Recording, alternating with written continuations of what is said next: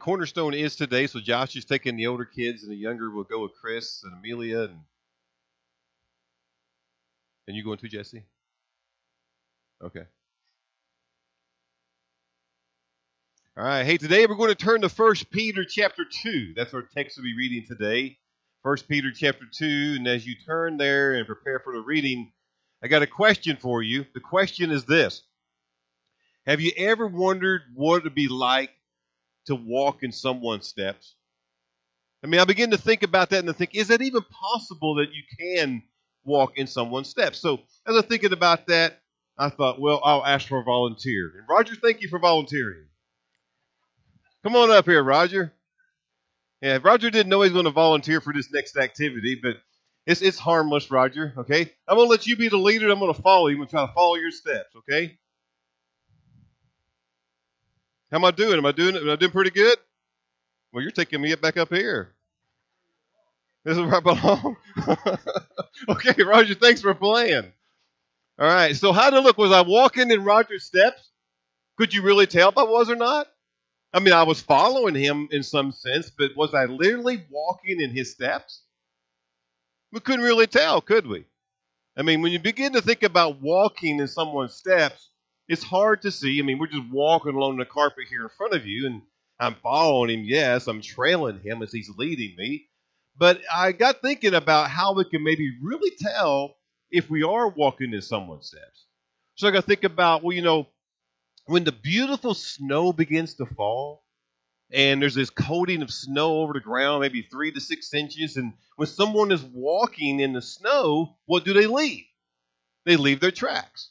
So when you're walking behind someone, if we had a bunch of snow up here, and then I'm following Roger as he's walking, I mean, it might be that I could almost walk in his steps. But then I recognize, even when there's snow on the ground, and I'm trailing him, following him, I'm still having difficulty walking in his steps because, well, in case you didn't notice, Roger's a little bit taller than I am. And so his stride may be different than mine. And the fact we may even have different shoe sizes, which is highly probable. So it becomes really still, even when there's tracks laying on the ground, it still becomes difficult to actually walk in someone's steps. So I asked another question then. As we think about today, we're going to turn to Second Peter, I mean First Peter chapter two, and we're going to learn then that Peter's going to talk about walking in steps, and more literally, he's saying, follow the steps. We're going to follow the steps of our Lord. But then I got thinking further about how we're going to read this scripture and talk about following them steps. Does it literally mean that I must follow his steps, like in his literal steps? or is it figurative? And we're going to answer that question and talk about that a little bit today as we turn to 1 Peter chapter 2. 1 Peter chapter 2 is not a lengthy reading at all. We're going to capture just the last five verses of that chapter in chapter 2. So we're going to be reading verses 21 through 25 of 1 Peter chapter 2. So stand with me this morning if you're able to do so as we simply stand to honor the reading of the word. And it says this that Peter is writing, and he says, For to this you have been called, because Christ also suffered for, suffered for you, leaving you an example so that you might follow in his steps. He committed no sin, neither was deceit found in his mouth. When he was reviled, he did not revile in return. When he suffered, he did not threaten but continued entrusting himself to him who judges justly. He himself bore our sins in his body on the tree, that we might die to sin and live to righteousness. By his wounds you have been healed. For you were straying like sheep, but have now returned to the shepherd and overseer of your souls. Father, Lord, we do thank you for the reading of your word. And today, Lord, we want to pay heed to the message you've given for us to hear today as we talk about following people, Lord, and following steps. I recognize and pray today, Lord, that all of us would see that there's truly one person. We follow a lot of people in life, Lord. But I pray we would all recognize today if there's any one person in this life that we should choose to follow, it'll be Jesus. The Lord lead and guide and direct us here today to receive the message you've chosen for us to have here this morning. In Jesus' name we pray. Amen. Thank you. You may be seated. well, upon reading that text and any passage really in the Bible, I think it's always best to start with the understanding of the contextual situation that is prompting any author of the Bible that we're looking at and examining. What is prompting them to write these words? So in this case, we find that we're in Peter. So obviously, Peter is writing these words. And you know, Peter is the disciple that sometimes I admire most. Why?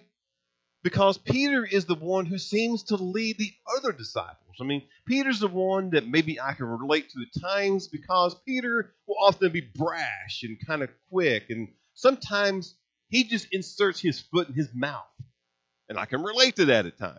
I mean, I've gotten in trouble many times with my wife over a comment I may have made. She says, It's not exactly what you said, it's how you say it.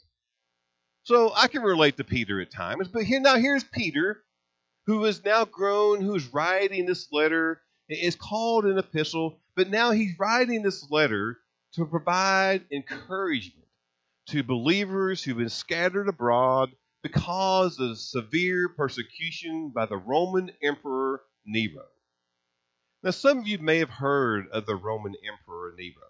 But in case you haven't, I mean, he was a ruthless ruler of Rome who blamed the Christians for a fire that swept through Rome in about AD 64.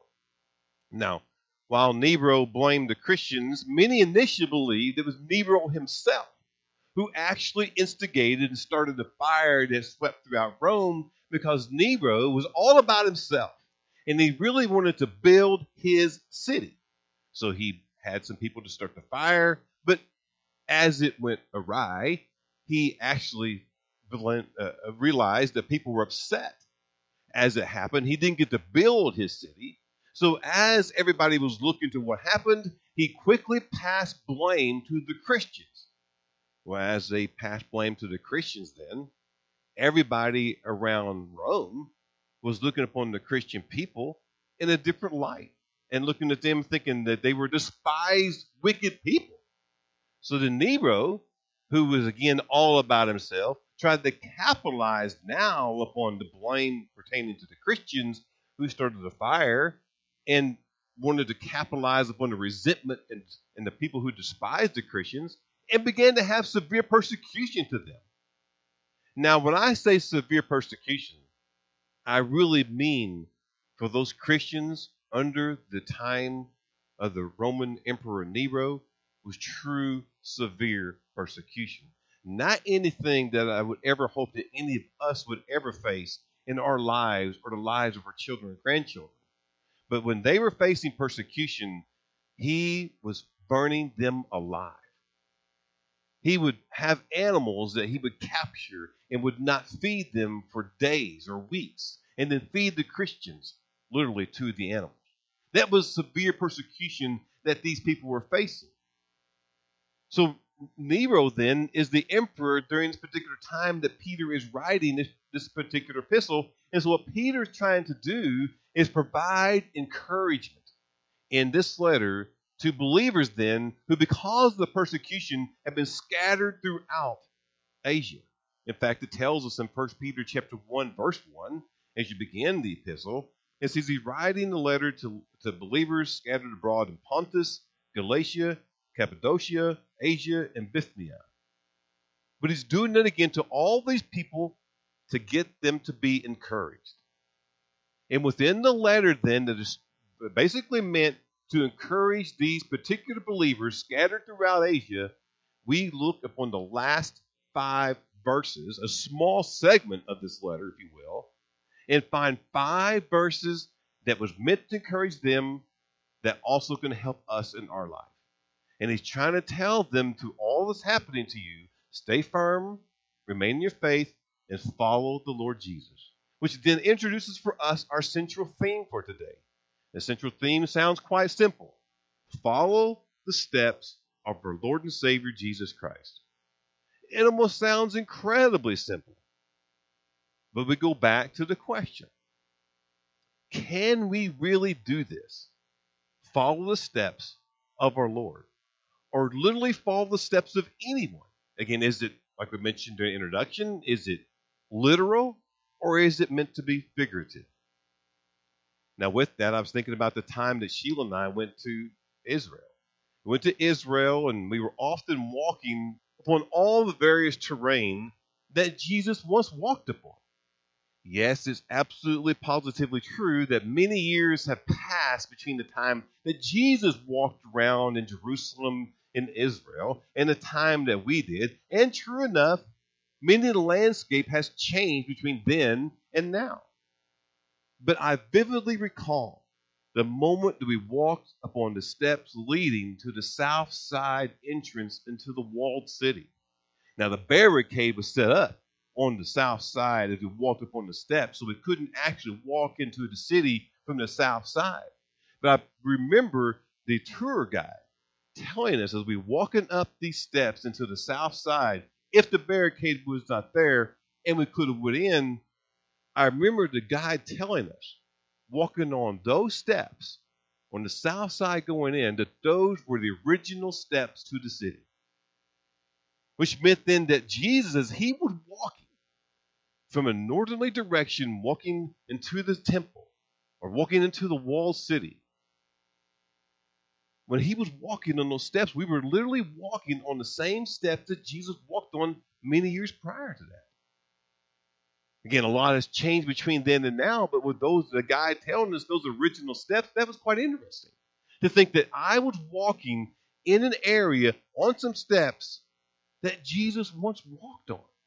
Is an amazing feeling. But then I recall and begin to think about the message here, and I think, well, while that may be kind of cool, and while our trip to Israel may allow someone to walk upon steps or terrain that Jesus once walked. Does that mean I'm really walking in his steps? I mean, while I may be walking on those particular steps into the city, am I really walking in the steps of Jesus? And I answer and I say, not necessarily. I mean, when we begin to think about it, walking on steps in Jerusalem or any terrain for that matter in Israel does not equate to truly following, walking in his steps.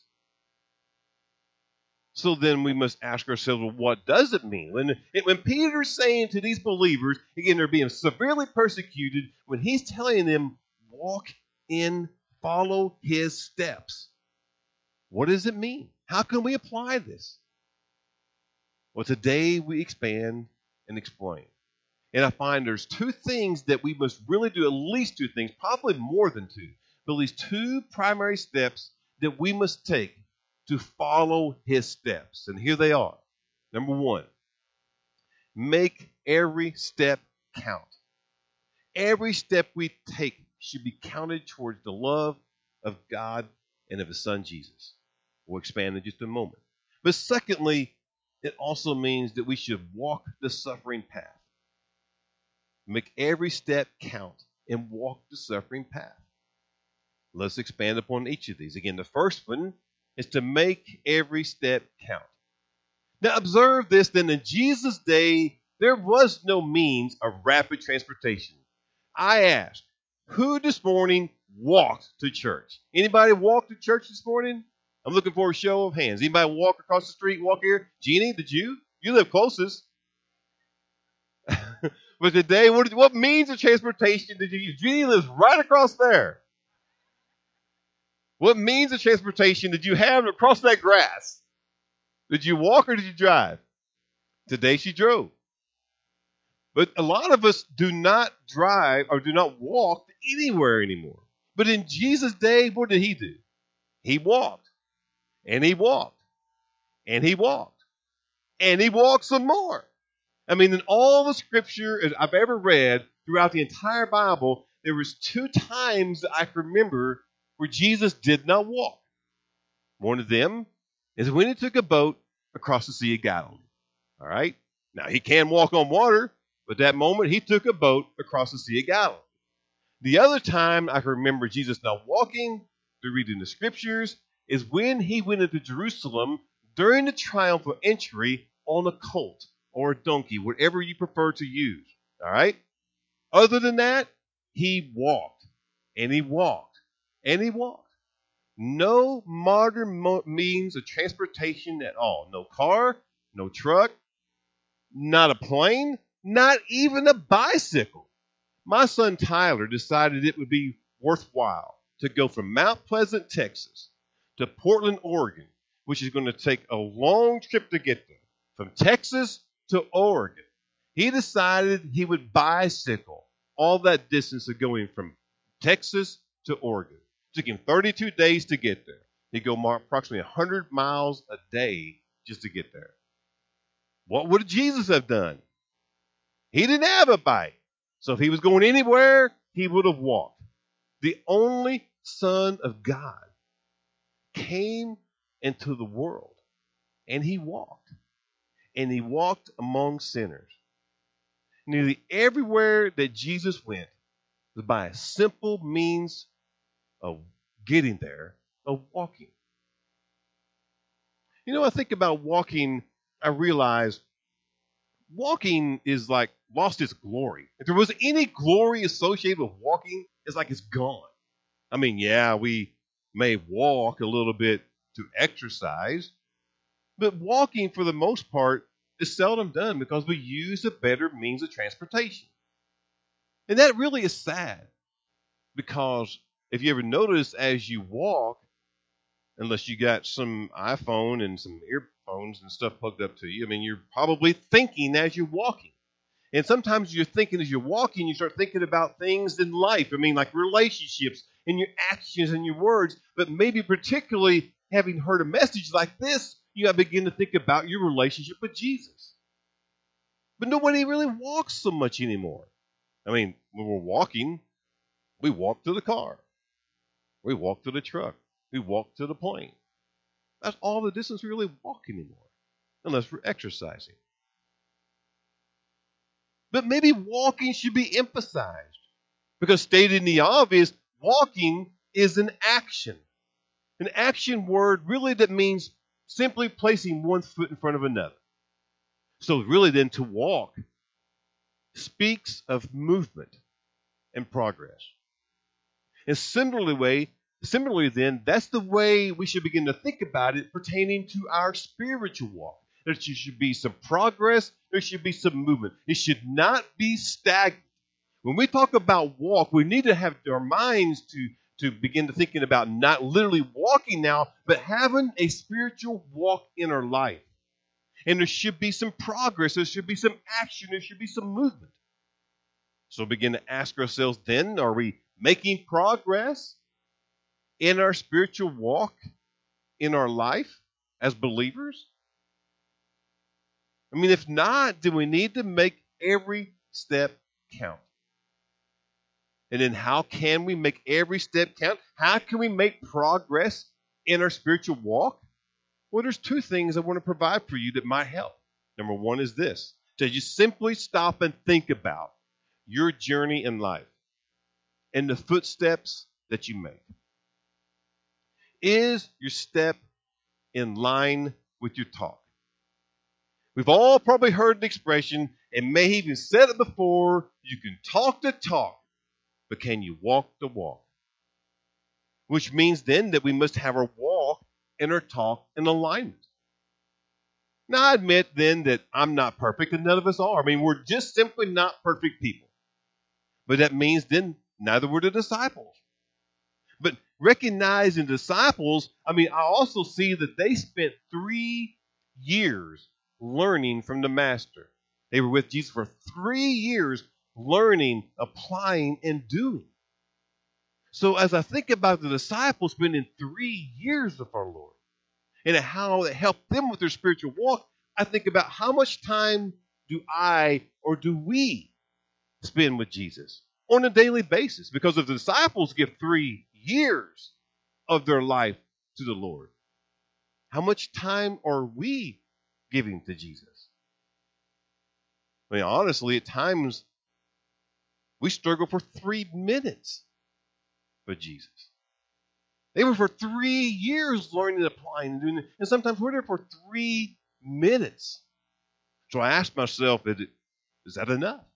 And could it possibly reveal that three minutes per day is not near long enough? I mean, the whole point here we're making is to think about your journey, your time.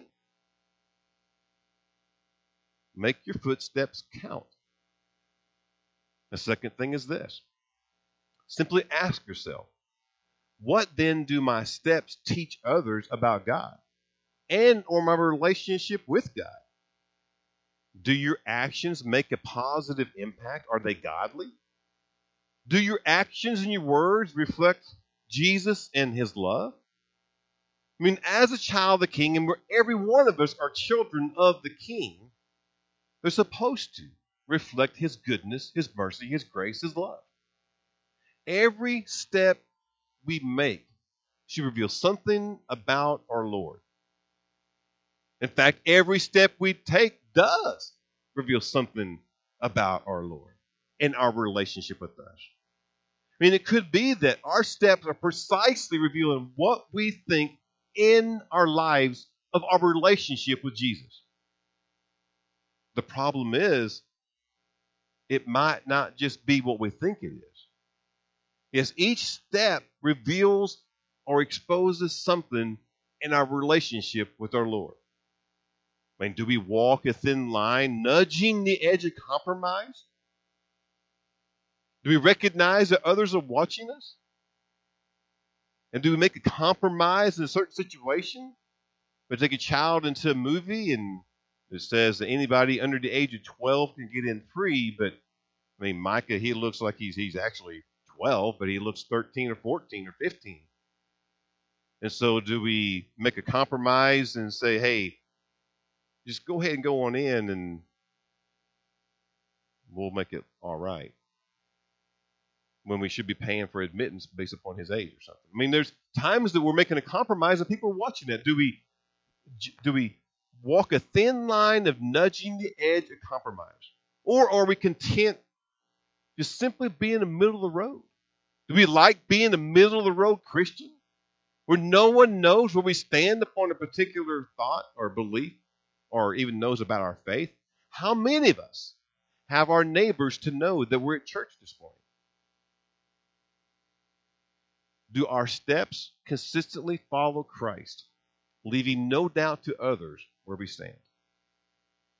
I mean, the bottom line really is this that we may think that our step, our walk is fine, but if we ask a true friend and the true friend tells us is maybe not lining up correctly, don't be mad at the friend. Be thanking them for how we've now realized that maybe it's not in alignment with what we talk and what we walk. Maybe the overarching point then is this that if you are truly walking in Jesus' steps, your eyes will be fixed on the one who said, Follow me.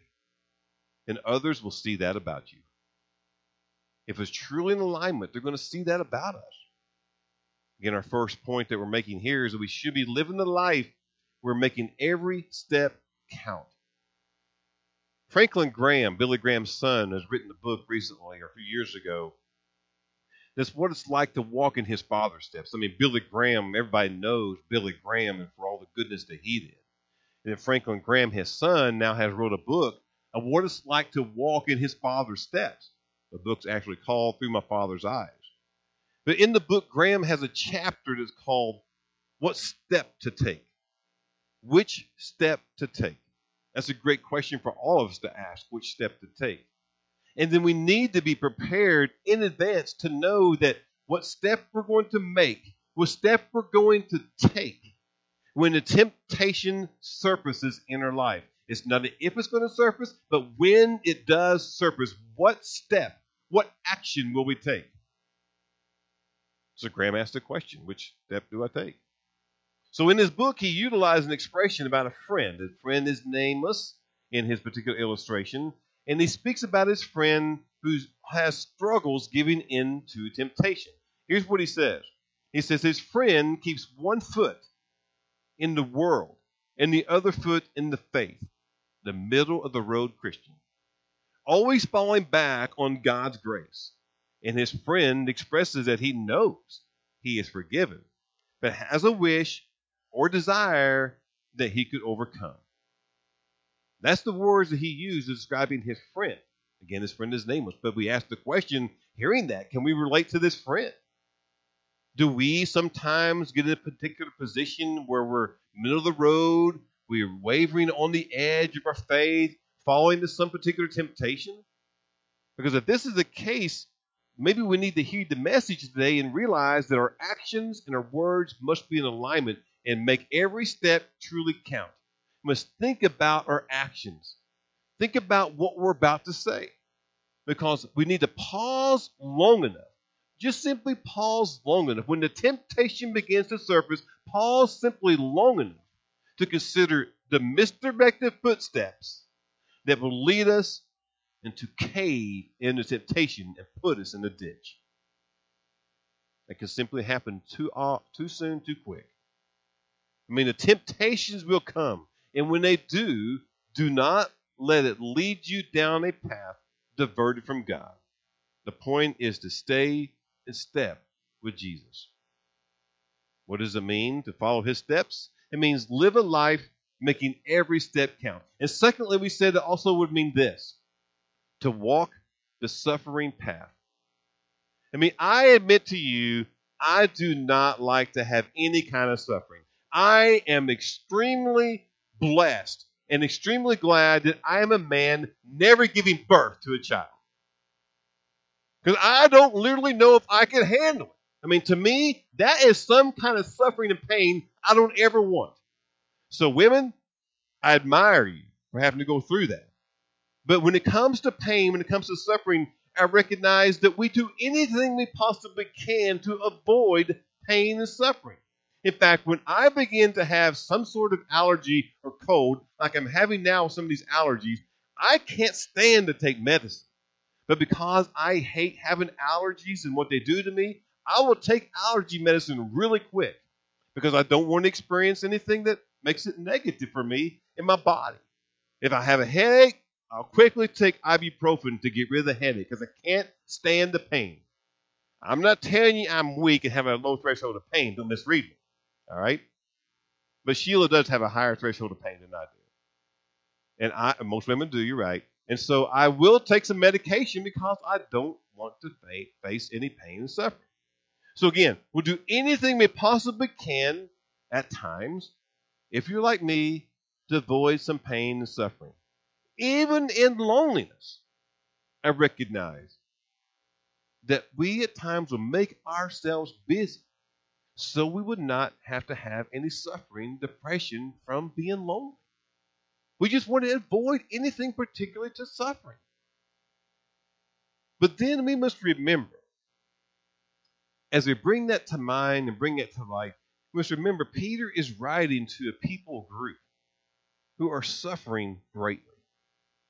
Many people have lost someone very close to them, family members and friends and are suffering on many levels. In fact, they're suffering both mentally and physically. And as we begin then to think about our suffering, our pain, it actually pales in comparison to the people that Peter writing to.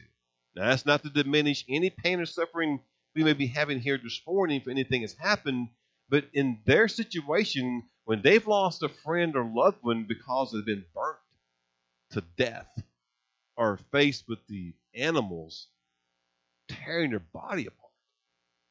I mean, things that we experience are pale in comparison. But in whatever the case may be, we what was telling us is that we need then to reflect a witness that we are willing to walk the path of suffering, especially when it comes to the name of Jesus Christ. Whatever we may have to suffer in our life for being a Christian, we must be willing to endure and to take the suffering. I mean, I hope and pray none of us will ever face an extreme test of faith that these people that Peter is writing to is facing. I hope we will never, ever have that in our time and day. But I do recognize it does happen in this world still today. Maybe not to that degree and extent, but it still happens.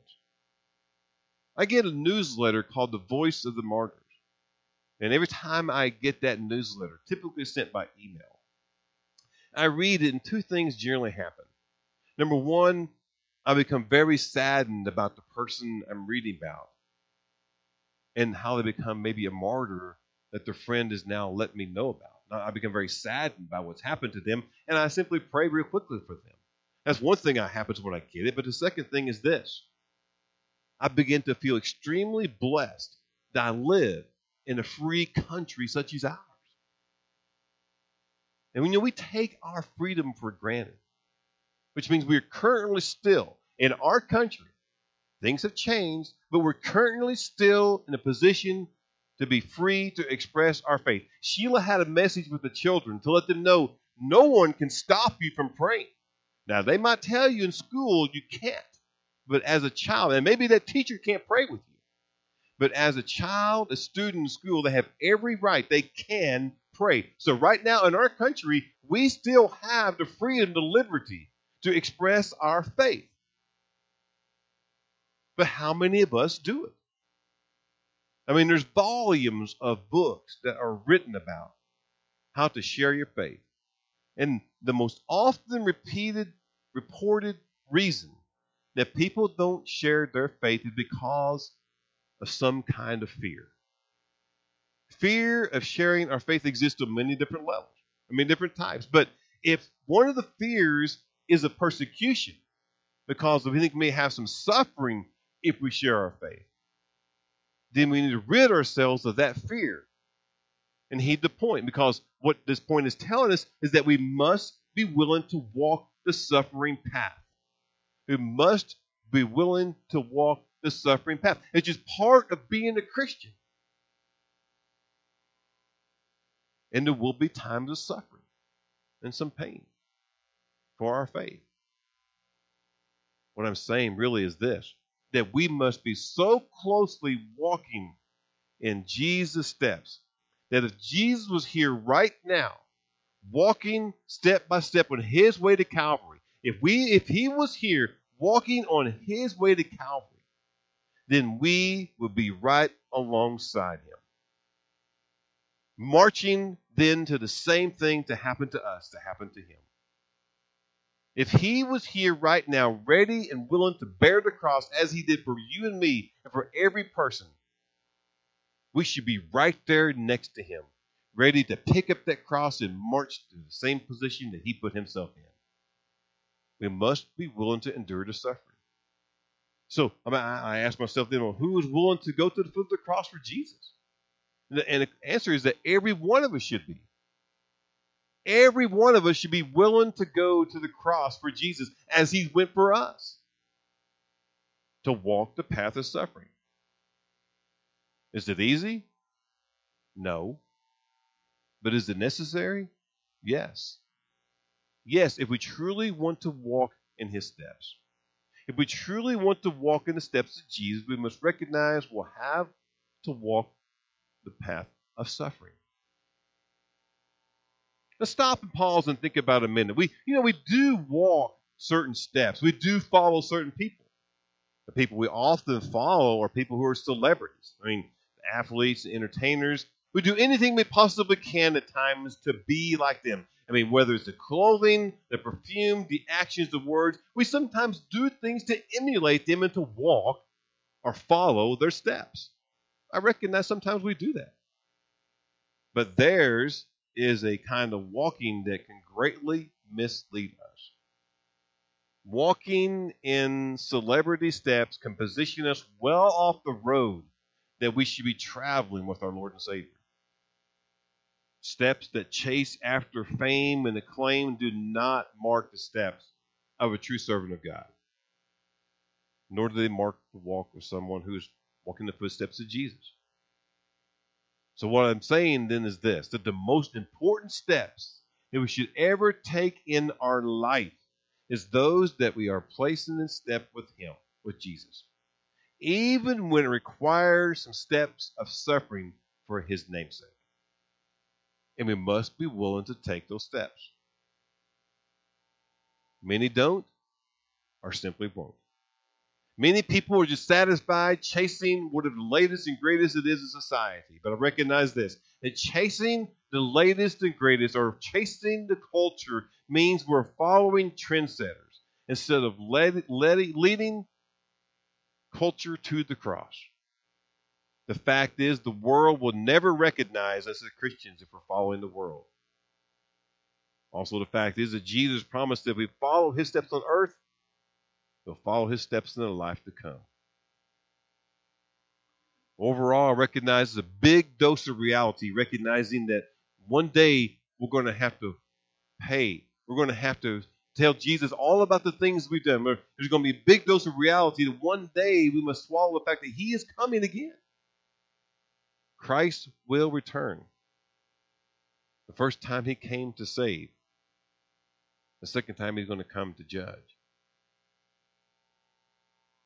Are you following the steps? Literally or figuratively? Are you following His steps? Because when he comes again, he's going to look upon you. And when he looks upon you, will he recognize you as being one who truly followed him? Following his steps? Or we look upon you and say, Away from me, like he did in Matthew chapter 7, and verse 23, he says, Away from me, the part I never knew you. I mean, today, take a step for Jesus. Truly begin to follow him. Follow him. Follow the Lord. A final comment once more from Graham. He tells us this in his book. He says, If Jesus cared enough to die for us before we were born, and he did, it should be important enough remember. And it should make a life changing impact on how we walk through life and into eternity. It should make an impact on how we walk through life. Follow the steps of Jesus. Peter's encouraging his believers. He, he's, he's begging them to follow the steps of Jesus. And we should do the same. We should take the best step of our life and walk to Him. Father, Lord, thank you for this message and the time that we can spend together receiving your word today, Lord. How it points us to how we need to examine our walk in, in life, Lord. I pray for all my friends here, Lord, all my family members in front of me, Lord, my church family here, Lord. I pray for everyone today. That would you take a moment to reflect upon our walk in life? If we're having one action, some words, Lord, some sort of behavior that is not in line with you and what we profess to be our faith. And I pray, Lord, we make a change here and now. That we, Lord, our actions and words would draw people to you. I pray, Lord, we follow you with all of our heart. So, Lord, thank you for this message today, and thank you so much for taking our place upon that cross. I pray that, Lord, that any of us today would be willing to walk that walk with you to the cross. Lord, you don't ask that of us. But yet I pray that we're willing to follow you in your steps. Lord, thank you for taking our place upon that cross. We love you and praise you. In Jesus' name we pray. Amen.